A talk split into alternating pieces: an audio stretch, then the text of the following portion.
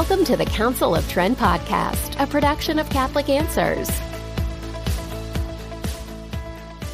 Hello and welcome to the Catholic Nerds Podcast, your undisputed source for quality Catholic nerdery. This is Scott. Mary. Cody. Colby. Join us for a dispute of multiversal proportions as we settle once and for all which is better, Marvel or DC. This is only possible because joining us today is Master Catholic apologist and debater, Mr. Trent Horn. Welcome to the show, Trent. Thank you for having me. I'm excited to be here. I'm excited to talk about this. This is fun. I just got done finishing today. Actually, I did an interview uh, with an atheist on infinity and the Kalam argument. So it, it's fun just to talk about fun stuff. And it's late at night too. So I think I have enough brain power to to talk about that, but it'll be fun. So Well, Yeah. we need you to like tie your arm behind your back and um, you know, the mental version of that. Be kind to us. Don't let Scott fool you. He is a true nerd in the real sense. Yeah. very good. Very good. now we've uh we've built up our uh Titanic struggle pretty big here, but um we're gonna need you to take it easy on us. Okay. Um even Not though that you've we're all clearly, ganging up at all. Mhm. even though you've clearly given us the high ground of Marvel, I guess. Not to throw shade. Sorry. Shots fired. So so he's your team DC? Well, it, it really it it depends on the the medium and the format, but Sure. I think in general, I prefer more of the the epic and almost even cosmic elements of DC. Comparisons I've made in the past is that the D- DC comics is sort of like the stories of ancient Greek mythology come to life, mm-hmm. basically. That it's the gods have come down among us. Uh, I mean, there's the the DC video game, right? Injustice 2, Gods Among Us Yes. right? That's the DC characters. They are these larger than life figures going up against larger than life foes. So I guess the elements in Marvel that I- I've enjoyed are those things that that parallel that in DC. So for example, I was really jazzed to see the trailer for Doctor Strange 2, the Multiverse of Madness. Yeah. and the, That'd the be fact incredible. that Spider-Man No Way Home and the Loki series have opened the door to the multiverse because the multiverse was a huge thing in in DC Comics. I mean, it got so Mhm. bad that they had to reset everything in 1985 with I think it was 85 with Crisis on Infinite Earths because of just all the nonsense that was that was going on with that for continuity. So see, and that's why.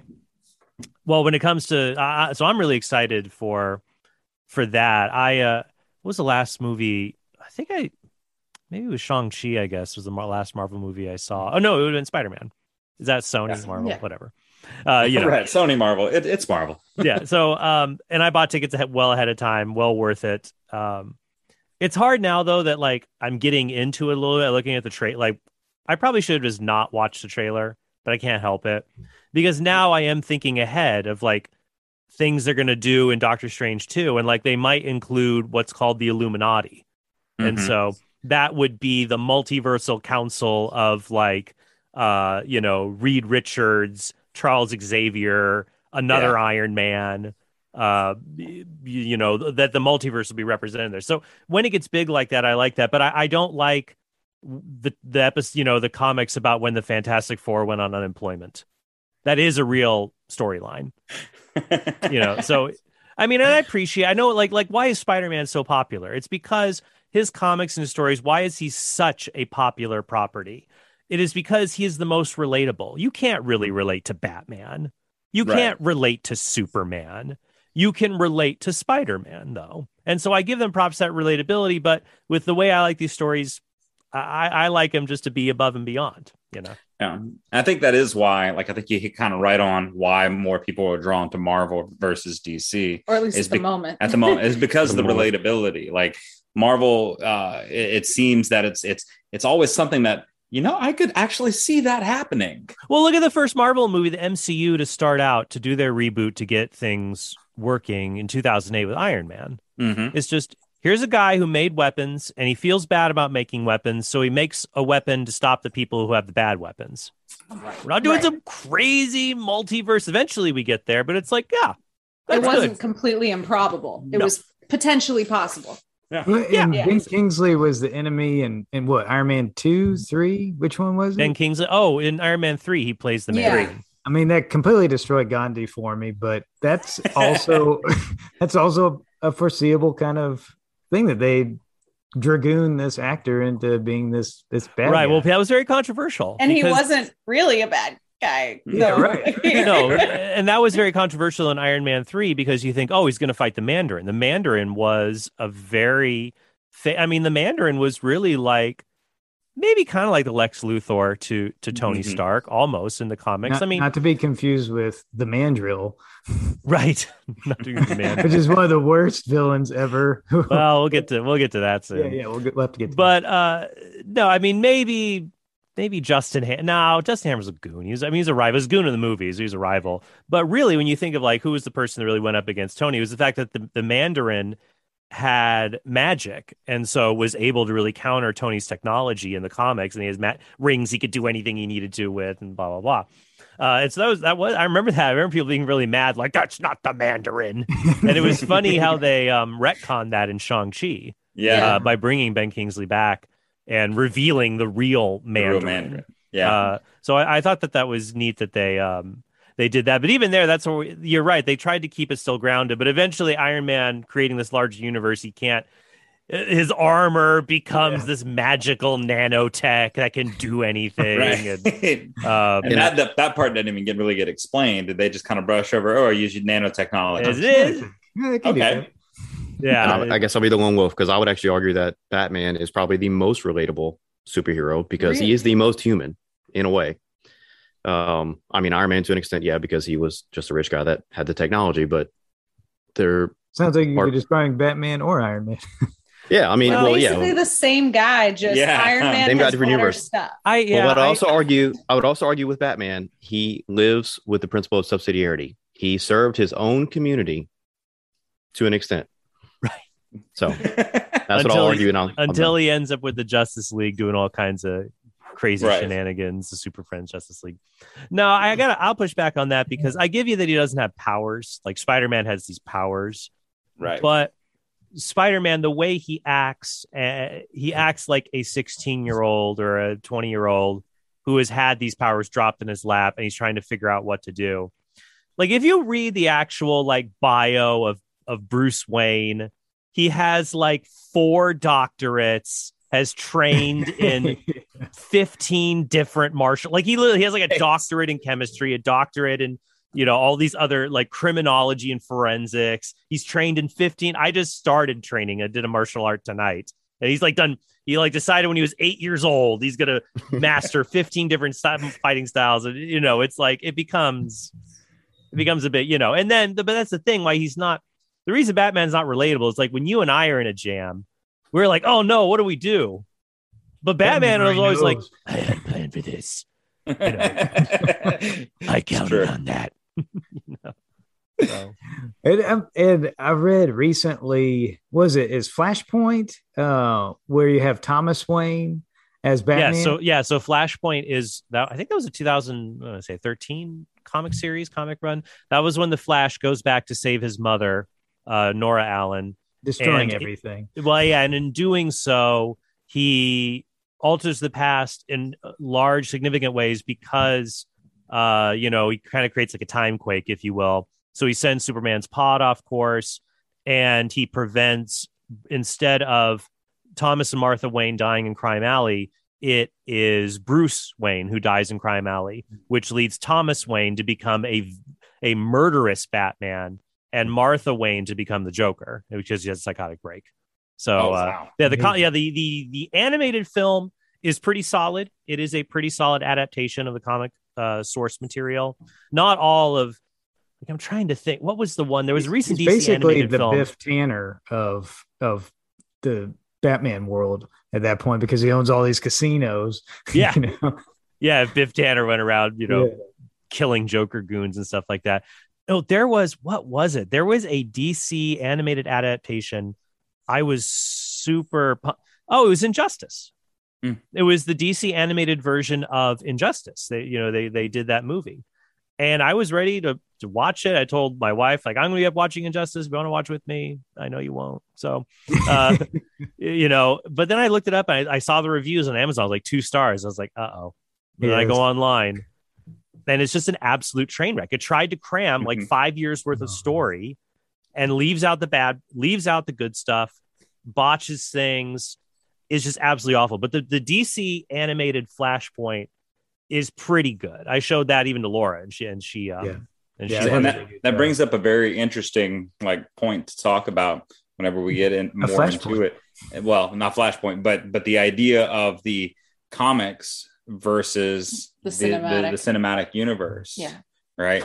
Um, because I mean, arguably, arguably the Marvel Cinematic Universe is is like the best cinematic universe there is. Right. Oh, I mean it. it it is like well, what's It- interesting? Well, I don't know. It's funny. It's like it's that and like the monster, the the Universal, the MonsterVerse from the early Oh, twentieth the century. Universal Studios monsters. Yeah, because that was the original Yeah. one with the mummy and uh, Wolfman, Wolfman. this They all lived in this. They all lived in the same universe. So with Yeah. Abbott and Costello, creature from the Black Lagoon. yeah, they they tried they tried their best to to resurrect it, and it ju- just wasn't wasn't going to happen.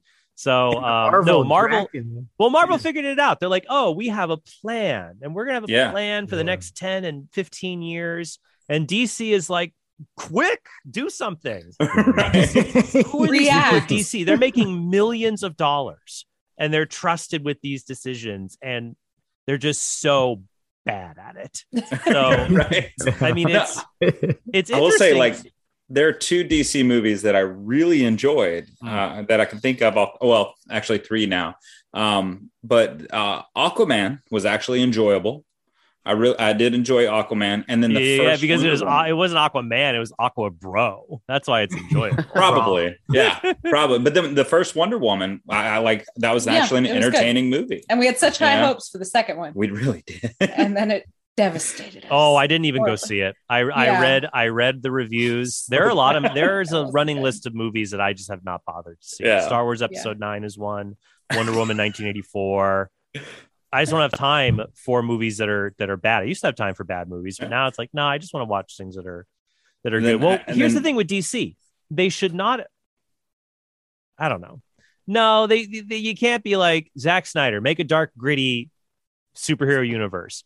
No, people don't want that. You can you could take a different tone with it. Mhm. It just doesn't have to be. We already had Dark and Gritty. That was Watchmen, and Watchmen was a good movie Yeah. for what it was, for what it was Yeah. trying to do. But with these properties, they're not meant to be dark and gritty. But you, I mean, you can play them in a different way than Marvel. That's the thing that DC never learned is that, yeah, you, they're like, well, we're not going to be Marvel. You don't have to be Marvel, but you don't have to be this like depressing dreck.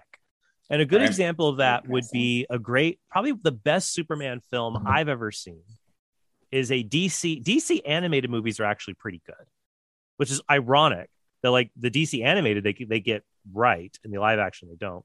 And that would be a, a film called All Star Superman, based on the comic run All Star Superman. Oh, And-. Oh, it's great. And so in that comic run and in the movie, it's about Superman is dying because Lex Luthor has tricked him into overdosing on solar radiation. And the entire movie is just about Superman setting his affairs in order. That's it. And now there's fights and there's monsters and crazy stuff. And the movie feels a little rushed. You're like, suddenly this monster solar computer comes out of nowhere. You're like, what, what was this? No, Uh, you know, because it's hard to take a comic run and put it into a movie, but it's good. And what I liked about it was look up, but well, you can look up right now, even like look up the cover All Star Superman. The cover for All Star Superman, it shows Superman just sitting on a cloud, thinking. like And Mary it's a Poppins. great- It's a great image, and the I forget who it was, Morrison. Yeah, I mean there there it is right there.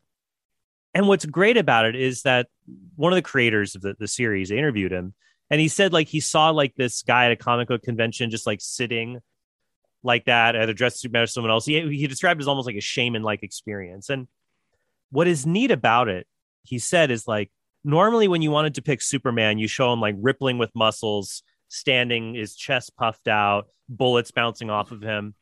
But if you were truly invulnerable, you just relax. Yeah. You would just sit. yeah. You'd sit on a cloud and just relax because you're invulnerable and nothing can hurt you. And that makes it neat to see the, the invulnerable man, what he's truly vulnerable to.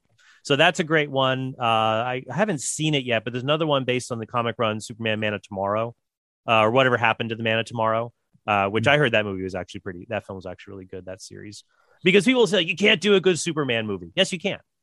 Yes, Yeah, I mean, I grew up with the Salkind brothers. You know, Superman one and two. I guess the Richard Donner. Oh, the Donner movies, yeah. yeah, and those are great because it's interesting there because that just focuses on you have to understand who superman is uh that, that you understand uh the rules that he he plays by the hope that he inspires another good animated film that gets this well is superman versus the elite it's where superman faces off against these four vigilantes and the public turns and supports the vigilantes because they execute supervillains and the public says well yeah Superman puts them in jail, they just get out again and they kill people.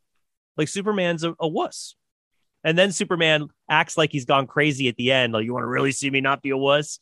And helps people to see because Superman is all about pulling his punches.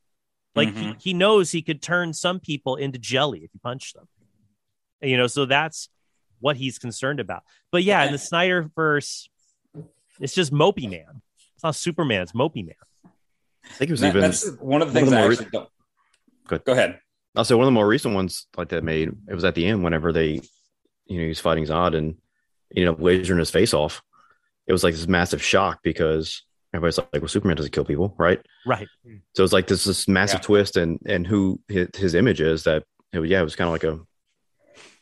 It's like what was the goal when, with him doing that? You know, Right. It's like, oh, I'm subverting expectations. So Mhm. no, you're not. Not unless you haven't built yourself up to it or you're trying to make a particular point. It's still better than when Superman and Lois made out in Metropolis.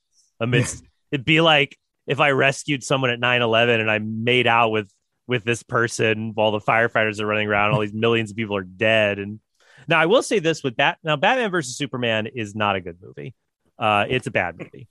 Yep. But what was sad about that one is I had high hopes for that actually going into it. And the Mhm. first scene is actually pretty good. And that is the scene when Bruce Wayne arrives in Gotham and is trying to go to the Wayne Tech Tower in Metropolis. And he's like, I gotta, I gotta call Jack. I'm like, who the heck is Jack? It's supposed to be Lucius Fox. Whatever. Who's Jack? I don't know, and I don't care. But he he's driving there, and what's cool about that scene is like Ben Affleck, everyone's running away from the collapsing buildings, and he's running towards it because Bruce Wayne is a disguise. Batman is who he really is. Mm. Bruce Wayne is the dis- that's the difference between the two. Clark Kent is who Superman really is. He is a bumbling Smallville farm boy. That is who he is. And Superman is a disguise he puts on when he fights space monsters and bald uh, millionaires, you know. But Batman, that's who he since he was 8 years old, that's who he is. And and that's a disguise that he wears. There's, there's actually a nod to this in um the third Dark Knight film. What is it? Batman. What's the third one? Dark Knight Rises. Right. Where he's dancing with Anne Hathaway, Catwoman. And he's like, You're supposed to wear a costume. What costume are you wearing? He's like, billionaire, playboy, philanthropist. Mhm. That's right. That is the costume he wears because that's not who he really is. So seeing that in the beginning when he's like rushing in there and seeing this, the contempt he has for the space god that destroyed this city in the blink of an eye. That was awesome. And then it all falls apart because Lex Luthor is being played by Daffy Duck. What? Wait, the guy, what was the guy? There was the guy who was, he, was- Jesse, Jesse Eisen- Eisenberg. Yeah. he, Oh, right, right. here's how you could have fixed that in The one social second. network Lex Luthor. Mhm. No, that's it. I if I was the director, I would say to Jesse Eisenberg, like, well, how do I play Lex Luthor? You're Mark Zuckerberg. Yes. You're not Mark Zuckerberg pretending to be Lex Luthor. Just be Mark Zuckerberg. There you go. Because Done. that's basically who Lex Luthor is. Now there there was a line that Jesse Eisenberg said as Lex Luthor that I was proud to see the villain saying. Hmm. I've I've got here. I figured out way back if God is all powerful, he cannot be all good. Hmm. And if he is all good, then he cannot be all powerful. I appreciate that coming out of the villain's mouth and not the hero's mouth. Mhm. oh yeah that he's you know disparaging this and it was weird because it was like well what is his motivation he has this weird religious fixation or he's jealous of superman you just don't un- you just don't understand it a better lex luthor villain plan and it's just a dumb plan and you can and nobody can summarize what his plan is from batman v superman it's impossible because it's a dumb plan a better plan if you were going out if you're lex luthor is not to beat superman by getting a monster to punch him it's to get Superman to embarrass himself so people turn against him. And Lex Luthor already thought three steps ahead of that. Because that's, I mean, Superman has all these godlike powers. What can Lex Luthor do? Well, he's like one of the smartest people on earth. That is what he can do and is always beating Superman. And they just squandered it. But Yeah. Maybe Oh, you alluded, Maybe you they alluded could to Smallville. Have you? I guess were you a Smallville fan, or did you just kind of reference it? Oh, I watched. So that was that was a deep. That was back in the day for me. Yeah, I, saw- I saw some of it, but I, I mean, there are ten seasons. I couldn't get. They did trick me to not trick me. They really lured me into the Flash, the Arrowverse crossover series because they brought Tom Welling into that. The Arrowverse is an interesting one too. Tom, Like Tom that has- Welling's Buckaroo Banzai, right? I think so. I don't He should just been Buckaroo Banzai. Yeah. But um the Arrowverse is the interesting that is the error in the opposite direction where the Snyderverse goes to um dark the Arrowverse turns into just they're not even tr- it's just villain of the week light and fluffy just teen drama Right. that was a hard one for me to see the the downfall because my wife and I started watching. We started with Arrow season two, then we watched season one, and then the Flash debuted the next season because Flash was introduced in Arrow two. I think it was Arrow two, or maybe it was I think it was Arrow two. Yeah, it's when Barry shows up, and then we started watching the Flash. And to me, the best seasons are Arrow season two and Flash season one, and then it's just downhill after that. And it's it's so the stock is so low, it's unbelievable how bad it's gotten. Yeah. I don't, I don't watch. I don't even watch. I don't even think I watch crossover. I tried to get into it uh, with with Arrowverse, and I think I watched like the first season, and I was just like, Of I don't, I don't feel ne- uh, the Arrow, uh, Hmm. Arrow. Just, I don't feel like I need to continue this. You know? yeah, it's it's an acquired taste. I, I thought they one and two, especially season two, they did a good job. The flashback storytelling was interesting. Um, I, I think that they did a good job there. I think the Flash, I really gave them credit for um, who is the name of the guy who is um plays Eobard Thawne in Oh, season yeah. one. Ta- He's, he was also on was that Chuck, whatever it was. Cavanagh, Tom Cavanagh. I think it was Tom Cavanagh. That's right. Yeah, yeah. the whole Reverse season Flash. season one of the Flash. It, it, it was. It, what was really good about it was you had a great you had the greatest villain the flash's greatest villain the reverse flash Hmm. and you knew he was bad at the beginning but you couldn't quite figure out exactly why or what his motivation was and that and that kept you moving through the season even though a lot of the episodes were kind of predictable villain of the week Yeah, little Archie. yeah, that's the problem with the Flash is he's an incredibly overpowered character. So unless you really nerf him, it's hard. That's the joke. He's like, it's like, what happened? He got away. What do you mean he got away? In one of the seasons, you ran to China and back in 4 seconds. What do you mean he got away? So that that when you have such an overpowered, it's like Superman. When you have such an overpowered character, Yeah. you had the to figure out his the weakness for you know a villain to exploit it's hard to um but with the but with the reverse flash and what he was doing i thought i thought it was um it was just a good arc with with all of that. Uh, and then but then after that is it just became it became so repetitive when it's like you're stuck in a formula. That's when a lot of these shows like series go bad. When it's just like the writers it's the same with any like the simpsons or anything else. The writers just say oh well, we've got the formula. We'll just slot in new things for the formula. But it's like well we can tell it's the same. You have a new villain but it's the same story arc we've heard That- before. You got to try something new a little Marvel has has done a good job of doing something new with yes Oh, series. yeah. with the Like- with the with the MCU with the films, do they um if they've learned from mistakes and they've allowed directors to have freedom to make different kinds of movies, and that's to their credit. Mhm. Hmm. Yeah. Yeah. And then when they launched into their series on Disney Plus with uh, WandaVision and Loki and uh, Falcon and the Winter Soldier and Hawkeye, Yeah, Like I'm not going to talk about the last two. But Yeah. Which that was is hard. Yeah, I didn't. Yeah. I, I didn't watch Falcon and the Winter Soldier. I'm like, eh. yeah. But least- we like Hawkeye. I'm a amount. big fan of of Falcon as Captain America. Yeah. Right. I I love that that concept. I love that that that line. Right. Yeah. But the yeah, series the just kind of felt like series a waste of time. Yeah. yeah. And Hawkeye, I was like, I want more Hawkeye in my Hawkeye. well, I'm I I'm excited. We liked it though. I I can see that. I enjoyed it it as a Christmas movie. You know. Wonder. So here's a conceptual question. I wonder hmm. if you know the Marvel stuff has been more successful because of the platform they have, being acquired by Disney, and it just makes you think of a different analogy. But like you know, they have a lot more resource, a lot more capital to be able to take risk in those ways, um, whereas DC does not. Right? They're more focused on just the the blockbuster movies they have to make. No, Um, and- I but don't they know. were I- taking off before then. I Like mean- they had Well, taken. Well, no, but I'm just thinking like another example was like totally different universe, right? But the show The Boys, uh, that was pitched to Yeah. Sony years ago, right? And they tried their their darndest to make it work, and they never could. Um, and then it was repitched to Amazon, which has a lot more different resource and different approach. Right. They took an they have some innovative, money. Yeah, they took an innovative approach, and, and then it's more successful. So I And they gave wonder if freedom though. Uh, when you do a Yeah. series, you have freedom to do things like you couldn't make a WandaVision movie. It'd be too weird. People wouldn't go Right. see it. But the series is weird, but it's enough where it's a niche to get people to get people into it. So Right. Yeah. I don't buy that though, because Warner Brothers has deep pockets. They could Yeah. have done a DC if they had, and what they should have done is they could have just started with Wonder Woman.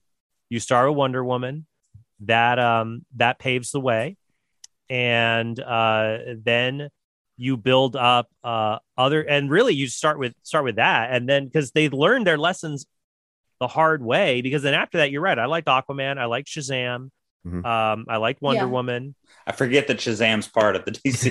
I know because it feels like a totally different good. movie because they were allowed to take risks. It's not mo- it's not Yeah. the multiverse, but it's Yeah. also not Marvel as much either. So it's like they could have built up their own Justice League by doing one character at a time. Mhm. But they kind of jumped the gun. Yeah, Almost. and then tie everything together. And then they could have Yeah. done other things. I mean, this And- still might be on the table, but I think it'd be cool if they could do a Batman Beyond movie and have Michael Keaton as old Batman. That would be awesome. And um, that would, I mean, that's the obvious casting. I think they're thinking of that. Well, there might, Well, I think still they're, have- sorry, they're going to have Michael Keaton in the Flash, I think, in that. And the- we still uh, have right. Jack Nicholson and and Danny DeVito around too. Right. And, And see, and that's that's what I was gonna say. Like right? Warner Brothers did a really good job with the the Batman trilogy trilogy with Christian Bale, right? Yes. Like Just that Val Kilmer. that was fantastic. At least they- the first they- two movies. But yeah, that's how. The, Yeah. the The third- third yeah. is a lot. I mean, it's just like Return of the Jedi. It happens in the third Right. movie. You know? right.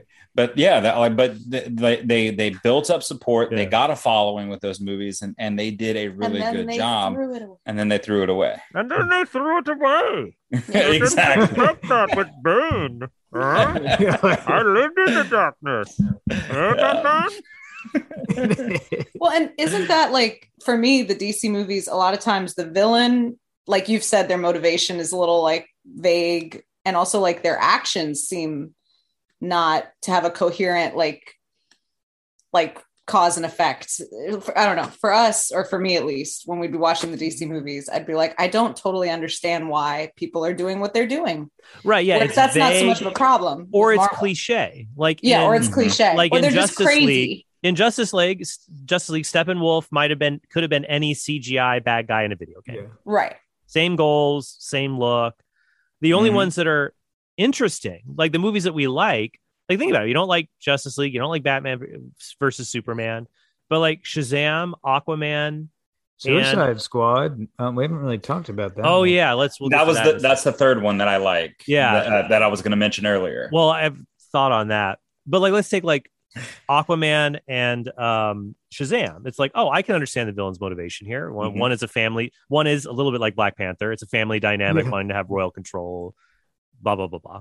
And then Shazam is someone who's always had a bit of a uh, inferiority complex, who Mhm. wants power because they've been they were bullied even as a small child. No, that's good. I mean, it's not groundbreaking villain stuff. Right. Right. Suicide Squad's interesting. Are you talking about the original Suicide Squad or the Suicide Squad? The Harley, the uh, Will Yeah, Smith. there, The there Mar- are two. The Margot Robbie. All right, Well, Margot Robbie's in She's both. both. Yeah, She's in both, yeah. Right. So Absolutely. my bad. I I actually enjoyed both of them. Hmm. Okay. Um, I would say that I probably enjoyed the first one more.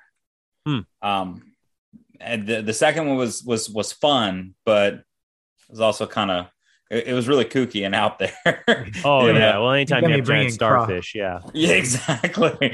But the But first they, one, but they I, I wanted, really and that's enjoyed. the thing to make these movies. You have to kind of go for gold with um yeah. with all that. So And I think they did a did a, a, a decent job of putting together a team of people that you don't really know, hmm. right? But they they didn't try to build up anybody's story really, and so it's just like here's this team of people. Well, the Like- movie was edited by a video a, a, a movie trailer company. like you know, Okay, well that's that- why it that- feels so weird when you watch it. yeah. yeah.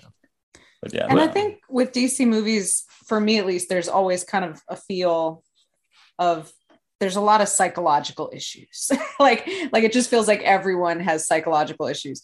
And in Marvel, and, and maybe that's relatable because we're humans and we have psychological issues, but it feels like a lot. like I think like it's really just lazy way writing. there It's lazy writing. Be like, oh, well, the bad guy's Yeah. crazy. That's he's why crazy.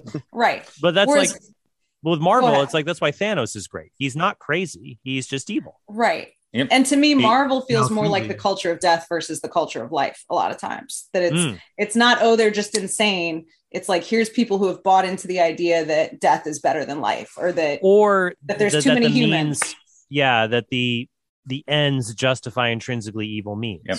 right. Thanos Let's- is trying to achieve a good, even if it's messy. Right. Uh, Let's introduce Killmonger that- is trying that- to achieve a good for people, even if it's Yep. going to require violence. Right. Yep. Um, Let's so, talk about what would Go ahead. be between DC and Marvel. What is the more Catholic conception Oh, sure. of the universe? The more pro-life? Um, but I would love to hear what you have to say about that. yeah, I don't. Well, um, it depends what you mean by by Catholic conception. When I try to think of like characters that are Catholic, the only ones I can really think of are from the Marvel universe. Uh, Yeah, they're a the two biggest more- would be like Daredevil and Nightcrawler. Mhm. um, and they're done uh, they're done very well in in that regard so uh, like i think i I was showing my kids the x-men animated series actually they finished Yeah. watching it all on um That's Love it. Plus. i Batman- bought shout that- out to Cal Dodd. what Yeah. Uh, so shout out to Cal Dodd. Uh, he was the voice of Wolverine in the animated series. We did an interview with him. oh that's awesome Yeah, it was, we it was also awesome. did, uh, Childhood dream come true. hey bub Yeah, exactly. We also uh, interviewed Chris Potter, who is That's Gambit, who's also Catholic. i think he was a canadian doing his best to do a cajun accent Oh, right? yeah, he absolutely yes yeah mon ami there's uh, plenty of gators in the bayou Sorry. It's actually not that far off from yeah You're spot on. but but when I I showed the kids made I remember like 15 years ago I uh ordered on eBay bootlegged copies of those episodes. Yeah, you couldn't On find them forever. No, you All couldn't. could So I had find the was- DVDs and I was like, guys, check this out. I actually have the old X-Men animated series and then not all of them worked, but like it was still enough.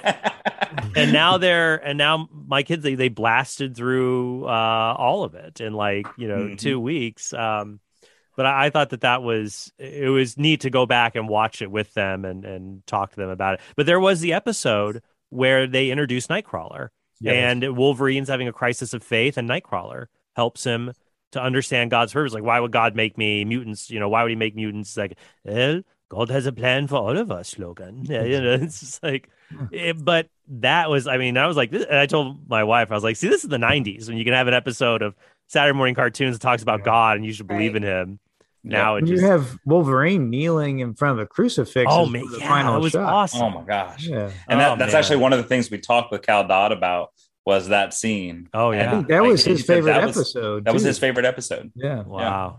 That's really uh, now I'm geeking out. You guys got the chance to uh, do that.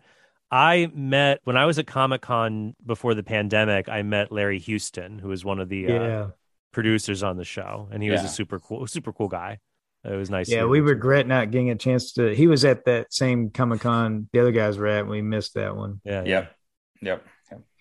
So yeah, I don't know. I think Marvel might take the uh the edge on that a little bit. It's interesting.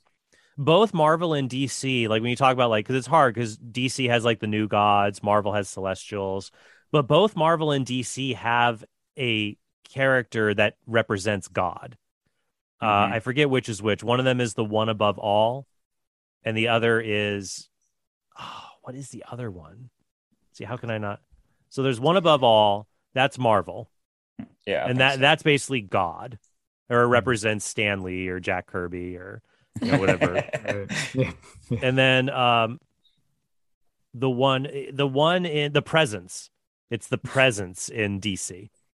So there we go. I knew it was one above the one above all and the presence. You know, the idea is that even amongst all this, there has to be one infinite creator of everything. Which Mhm. both of those names are like, because the presence kind of sounds like he who is, you know, Right. like just Or the bread of He the just is. presence. Was it the Or, but I, presence? yeah, Yeah, like, and I like one above presence. all because you think about God, he's a maximally great being. There's nothing greater than Yeah. God. right, There's the right. So they're both all. accurate, yeah. Yeah.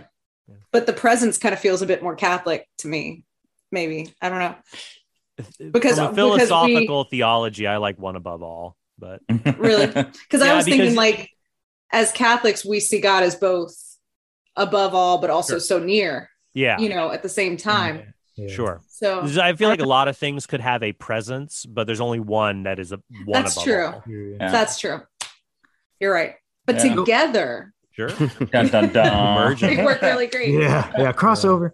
Yeah. So, so I would I would argue that DC, uh, you know, maybe if we start with Superman, the Siegel and Shuster, they a somewhat more Jewish conception of their world. Um, Superman, obviously, very Moses like and being set adrift in the universe, and uh, so even though Stan Lee is Jewish, I would Oh yeah. Well, the creators of Superman, yeah, it was two um Sh- Siegel, Siegel and, and Shuster. They're two uh, J- uh they're both Jewish, so it totally makes sense.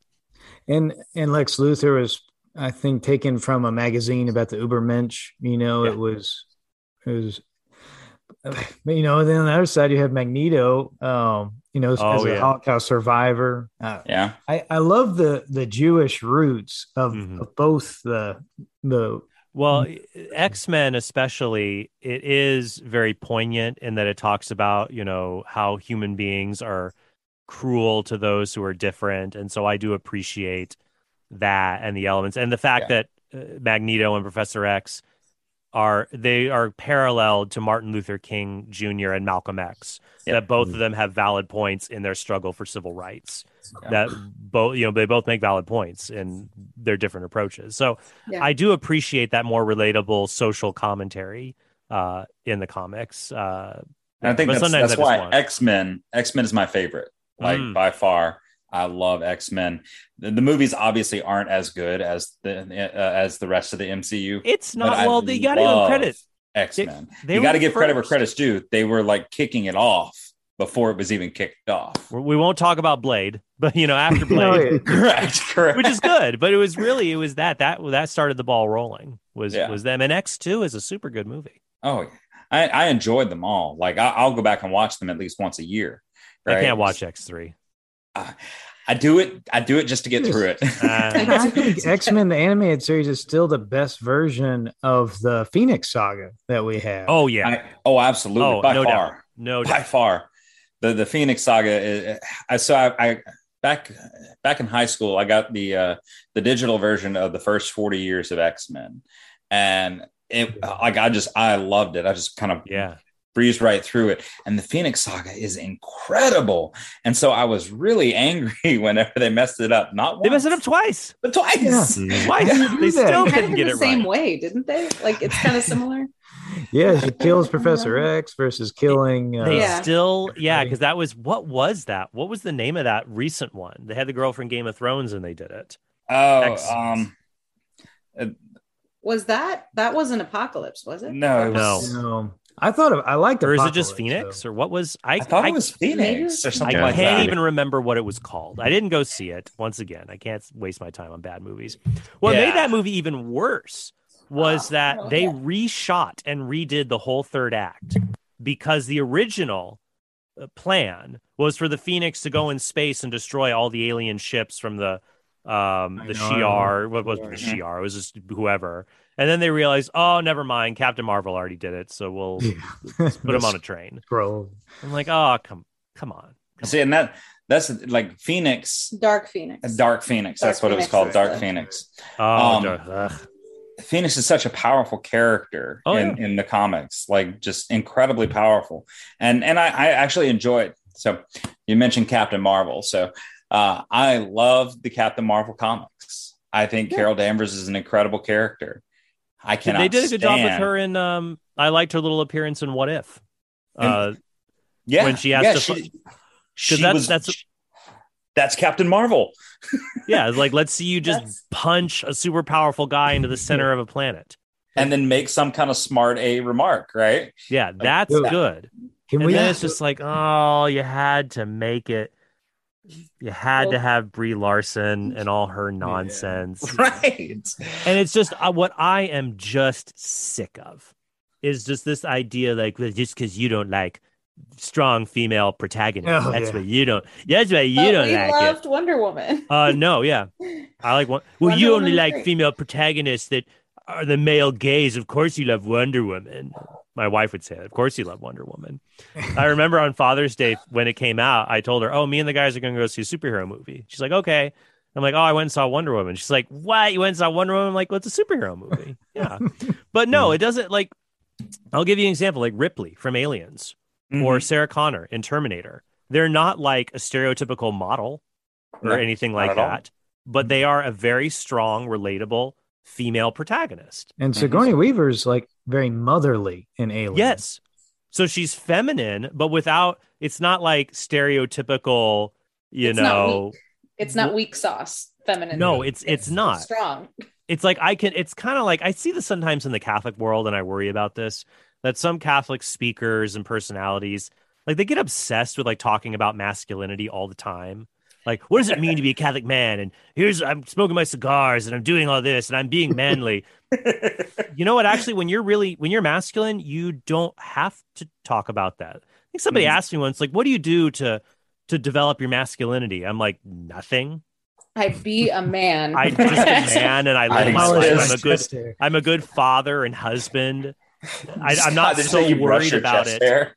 I have to project it all the time because I'm quite calm. And so I see like in these movies, you have the character, the female protagonist who's worried about being feminine in the political correct way. They become Mary Sue's. That's the problem. That it's like, oh, well, we can't have eh, like it's weird in Captain Marvel. It's like her flaw is supposed to be like she's too emotional. But then it's like the when wrong actress for that. right, but then like when in the movie she's she's wooden throughout the entire thing. yeah. Yeah. It's like you couldn't actually show her getting emotional and crying about something because then, oh, she's a stereotypical emotional woman. So Mhm. then there's like this weird thing you have in modern movies. You have a female protagonist, and she has to be perfect because if she had a flaw, then that would be, oh, you're stereotyping women. No, just get. That's why Wonder Woman works because her flaw is naivety. That is her flaw in Wonder Woman. She's naive, and they blew that in the last act uh, of Wonder Wonder Woman is great until the third act, and then it's just another forgettable CGI fight, and she defeats Ares, whatever his name Throwing is. tanks around or whatever. Yeah, they and she defeats him because she's the whole time she's like, "It's Ares." She has her weird Israeli accent. It's supposed to be like the mascara. It is Ares. He's he's controlling them to fight each other, and I have to stop him. Ugh. And it's like, no, there's just bad people, and and it's like actually World War II was caused by the darkness in human hearts. There's good people and bad people. And then she beats him up, and all the guys like seem like they're good now, like the Germans or whatever. I was like, what? This, the whole the whole point was that she got duped because she's she's naive about these things, Mhm. and that's a good weakness. And then it, you drop the ball, but it made it further than other DC movies. So and and speaking of great female actresses in in Marvel, that would be the only reason Spider-Man is not relatable is because Aunt May is Marisa Tomei. that's Right. not fair, you know. That's Aunt May is not a geriatric anymore. I know, right? I love that they play that for jokes. They're just Yeah. like, "Oh, hi, Aunt May." I give Or them should credit. we in no say way. that it was Aunt May? what? Not that.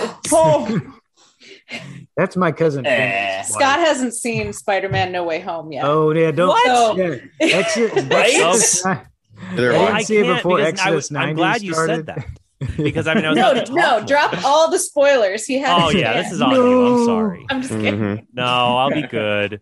He's But trying will- to blame just say this. Exodus I will just say 90, but Yeah, I'm completely pulling my Exodus 90 blame card on that. without without spoilers, No Way Home is a great movie because in the Marvel Cinematic Universe, that is the first time we see Spider Man. Mhm. That is the first time we see Spider Man, not not Spider Boy Spider Boy, not Spider High School Emo. student. or Spider Pig. Yeah, Yeah. right. Spider-Pig. Uh, he's Spider. It doesn't. You don't get that till the end of the film, really. But it's like, Yeah. oh, this is Spider Man. Very good, and that's and that's where it's where it's done right in that regard. Yeah. Which And it was actually, also just I haven't seen it either. satisfying. I haven't seen it either, but it, it kind of pulls back to we just watched Far From Home, and Hmm. that's like part of the theme in that movie too. Is he he's not confident in himself, No, right? no. Like he falls prey to someone else convincing him that they're more worthy of the the gift that Tony. He didn't him, even. right? He didn't even try to convince him. He just sort of convinced himself, and then was like, Right. "Here, take." I'm Right. pretty sure Taylor Take Swift wrote a, a song about Mysterio doing that to Spider-Man. Right. That was Jake Gyllenhaal, right? I'm not. Yeah, Jake Yeah. Gyllenhaal. Okay. all right. Is it Gyllenhaal? I think it's Gyllenhaal. I've, I've There's like a Gyllenhaal. video online like, Maggie's how is your last name pronounced? It's Gyllenhaal. It's Homer Hickam. Right. I've been That's right. He should have stopped it at October Sky. hmm So should Laura Dern. But anyway, that's a Star Wars reference. one one last thing with the femininity thing was that I, as a woman, felt like that scene in um Endgame where all the women just kind of stop what they're doing and all come Yeah. together. You know what I'm talking about? Oh yeah. Where I, I was like, this Women Avengers She's assemble. got help. to me, it was like this is so offensive because Oh, yeah. like Right. a woman can't handle it unless all the other women just stop fighting and band around her collectively and defend her. Like I mean, Letter? I'll give him it's a cool scene. I'll give him that. But you're right. It's like it was, Wait. it just felt forced. it felt a little forced. Yeah, But and at least that was the toned down version because people yeah, thought it was, it was a toned down version. oh but, like, wasn't gonna be. The, Yeah. Like, how did they all end up in the same spot during this huge battle? And they just all stopped doing what they were doing and just, hey, let's go Yeah. do this instead. Yeah, right. It was just forced. And they were all free to do that. And it's like, It was like supposed to be female solidarity, but to me, it, it felt more like I don't know. It felt more like that women need something that men don't. You know, that women need like a whole football team to get it It's their done. in, it's their intuition. They knew they needed. they each knew. other. You're right. You're right. yeah. They were. They're connected, and they all knew. Dude, one They're in the sync oh, insane. with each other. Ah. Well, those are all basically girls too. Oh, Yeah. no, no, no. What- No, no, no. Those- We don't of- we don't villains- diss in sync in this joint.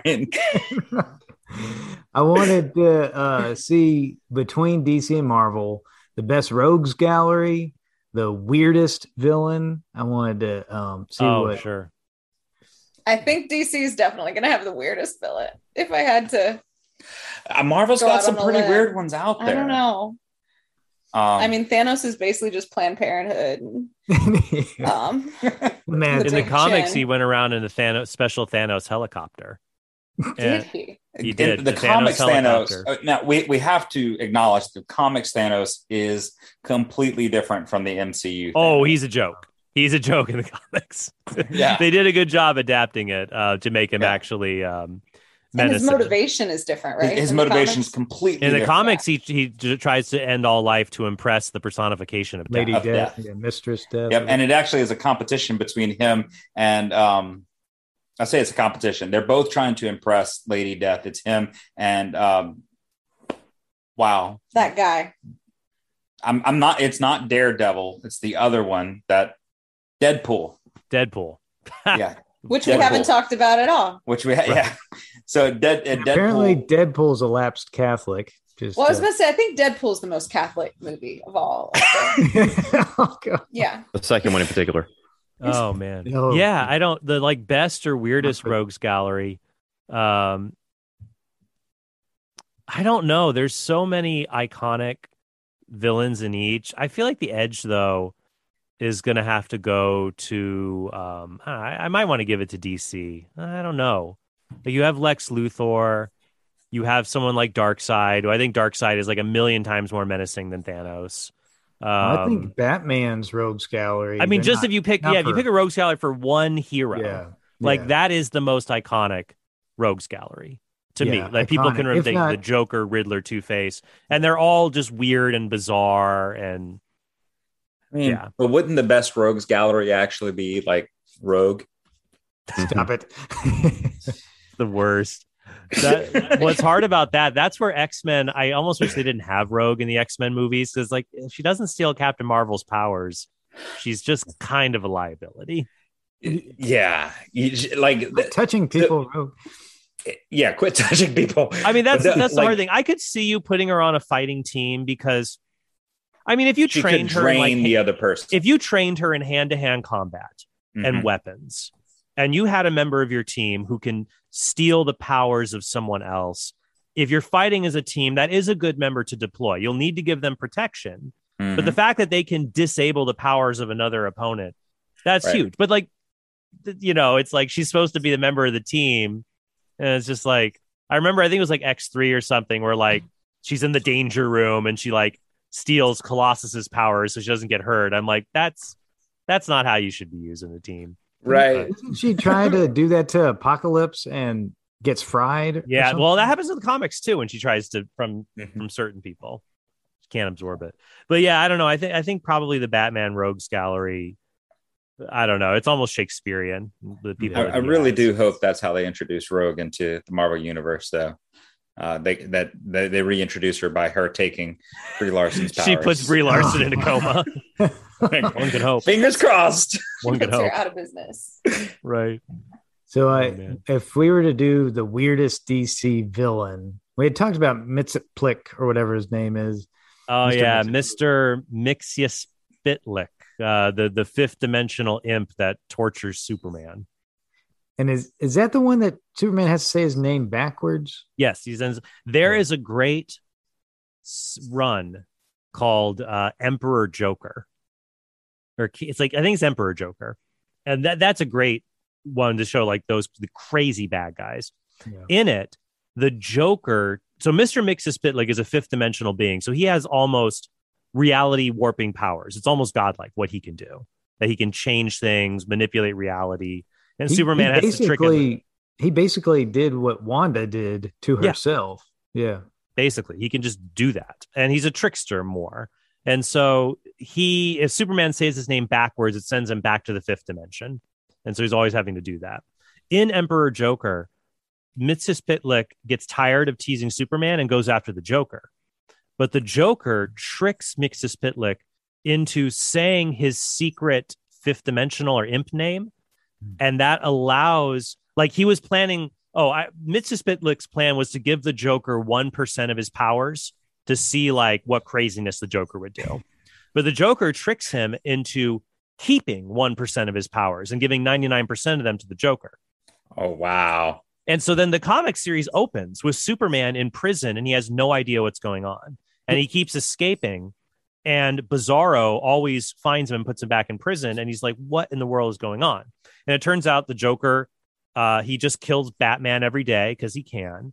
Uh, and he does whatever he wants. And Superman's trying to find a way to team up with Mxyzptlk to um, resolve. But the Joker does crazy stuff. Like he just decides to eat all the people of China in a giant Chinese food box just because he can. That's that's what I can't get with with DC is it all just feels kind of demented, crazy. I don't know. I like when it gets over the top. Gets nutty. So, I don't I think it's a personality thing. That's not my personality. oh, the other thing about Marvel, um, Marvel, you're like, what's more Catholic? Uh, someone asked me this in an episode recently on a li- live stream. Like, is it okay that Doctor Doom uses the nails from Christ's crucifixion in his armor to fight vampires? You know, So it's like that's that's over the top too. I'm like, well, yeah. You're recognizing that he's um Well, Kitty Right, Pride, right. who always wears the Star of David, used that to repel uh, Dracula. I think at, at some point, which that's a Yeah. little bit of a s- of a um, stretch, maybe, but is because she had this um, authentic, genuine faith. Right. That they're acknowledging like the legitimacy on some level of Of the power of faith. of these Power. things. Yeah. Yeah.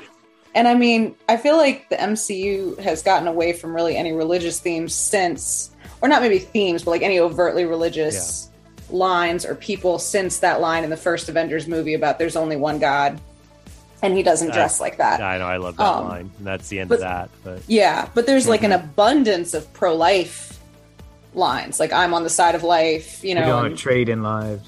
Yeah, we don't trade in li- like there's a million. I mean, I guess not a million. There's a bunch of pro life lines.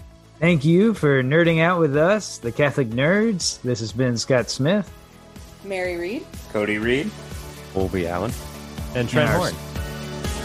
If you like today's episode, become a premium subscriber at our Patreon page and get access to member only content. For more information, visit TrentHornPodcast.com.